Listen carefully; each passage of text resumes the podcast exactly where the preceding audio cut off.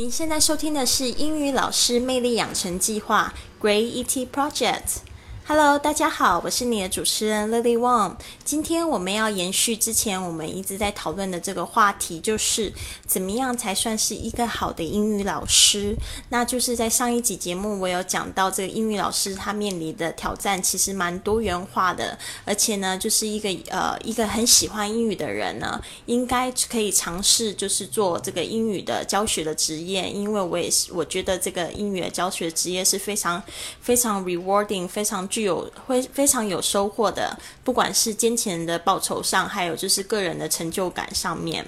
好，那今天呢，我们继续延续这个话题，我会分享一个我的小故事，然后呢，另外我也会分享到这个中国老师跟外国老师，到底中国老师有没有什么是外国老师无法取代的地方？另外呢，我会讲一讲自己认为一个万美万人迷的老师应该要具有什么样子的条件。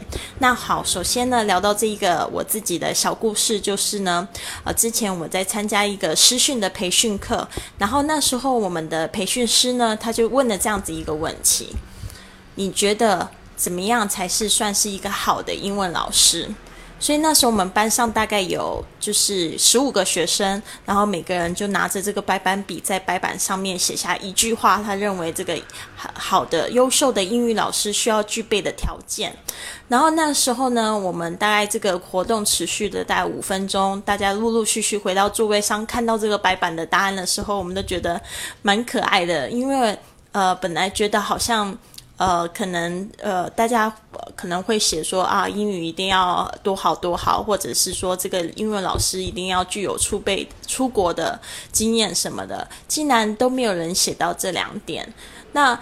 呃，有写到这几点，我稍微还原一下当时的情境。呃，几乎大家都有写到写到这个部分，就是一个好的英文老师需要具备的，就是第一个是形象，啊，再来就是他的口条，他必须要就是能够很清晰的把自己要说的话讲出来。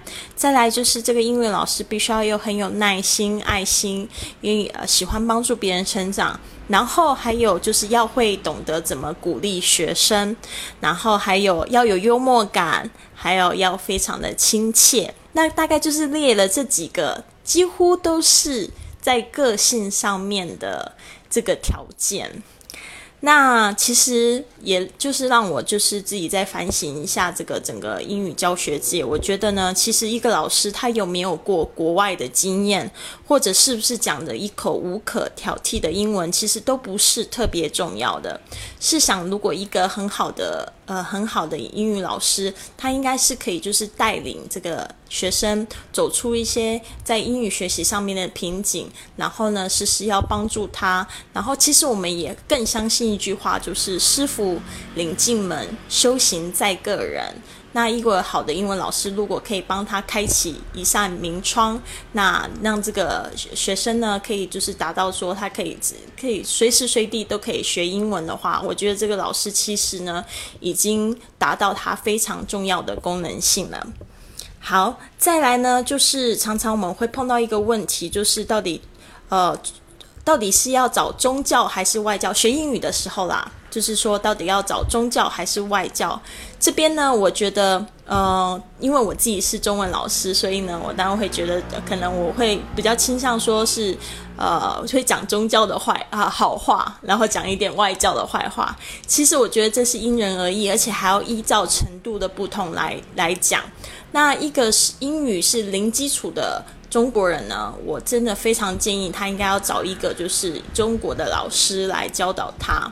那其实中级的学生呢，开始可以就是两种老师都可以接触。再来高级的学生呢，他自然可以就是去去呃去跟这个呃高阶的，就是比如说外国人来接触，就是来练习口语。那我们知道，其实，在英语学习上有百分之。大概八十的人其实都是处于在初级跟中级之间的阶段，所以我觉得相对一个优秀的中国英文老师是非常迫切被这个市场需求的，而且我觉得这个中文老师也是非常非常有这个竞争优势的。怎么说呢？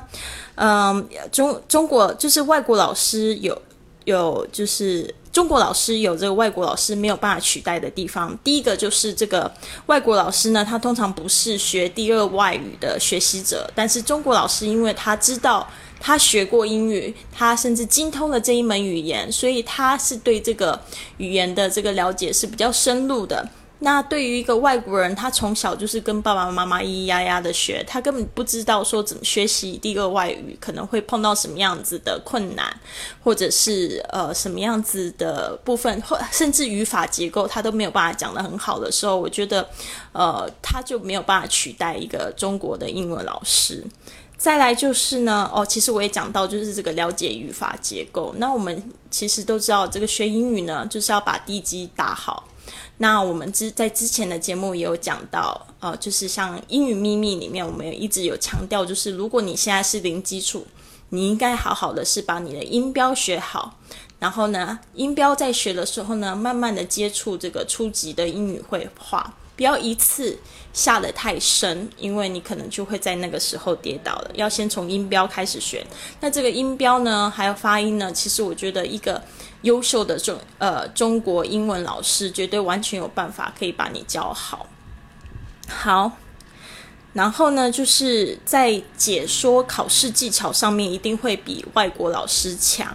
所以呢，呃，最近我就听到一个这样子的故事，比如说像这个插东方。或者是新东差 这一间学校呢，他们呃，他们的很，他们的老师基本上百分之呃九十九十五都是中国老师，而且他们给这个中国老师的这个薪水是非常非常的优渥的。怎么说呢？呃，这个差东方给这个大班老师课的老师的时薪都是五百。元起跳，而且甚至就是一天会给他们好几个小时的课，甚至有超过七个小时以上的课程。那就是说，所以一个一一个这样子的优秀的呃中国的英文老师，他有这样子的优势，因为他了解考试，那自然他就可以就是呃可以得到这样子的薪资，我觉得是没有问题的。好，再来呢，怎么样去做一个万人迷的老师？怎么样，就是可以像这个，像怎么样可以变成这个差东方 的大班课考试课老师？其实我觉得他们也是蛮挑剔的。怎么说呢？这个老师呢，他必须得脱离传统知识的教学。什么叫传统知识的教学呢？就是比如说，我们以前可能一定有这样子的经验，就是一上课的时候，这个老师就会说：“哦，now open to page twenty five。” Let's repeat after me。像这样子的方式呢，就是很传统制式的教学。怎么说呢？就是他叫你打开课本，然后他就这样一行一行念。他整整课练完，这堂课就是算结束了。他根本他可能最多就是解释几个句子，但是你上课的时候可能也是没有什么太大的兴趣，然后可能就糊里糊涂的就睡过去了。所以呢，呃，这个这个部分的教学其实可以参考我这个呃英语老师魅力养成计划的第二集，就是我如何设计课程。那这个第二集里面我有讲的讲到，就是我怎么样设计每一个课程。然后再来就是呢，这个老师必须要会活络上课的气氛。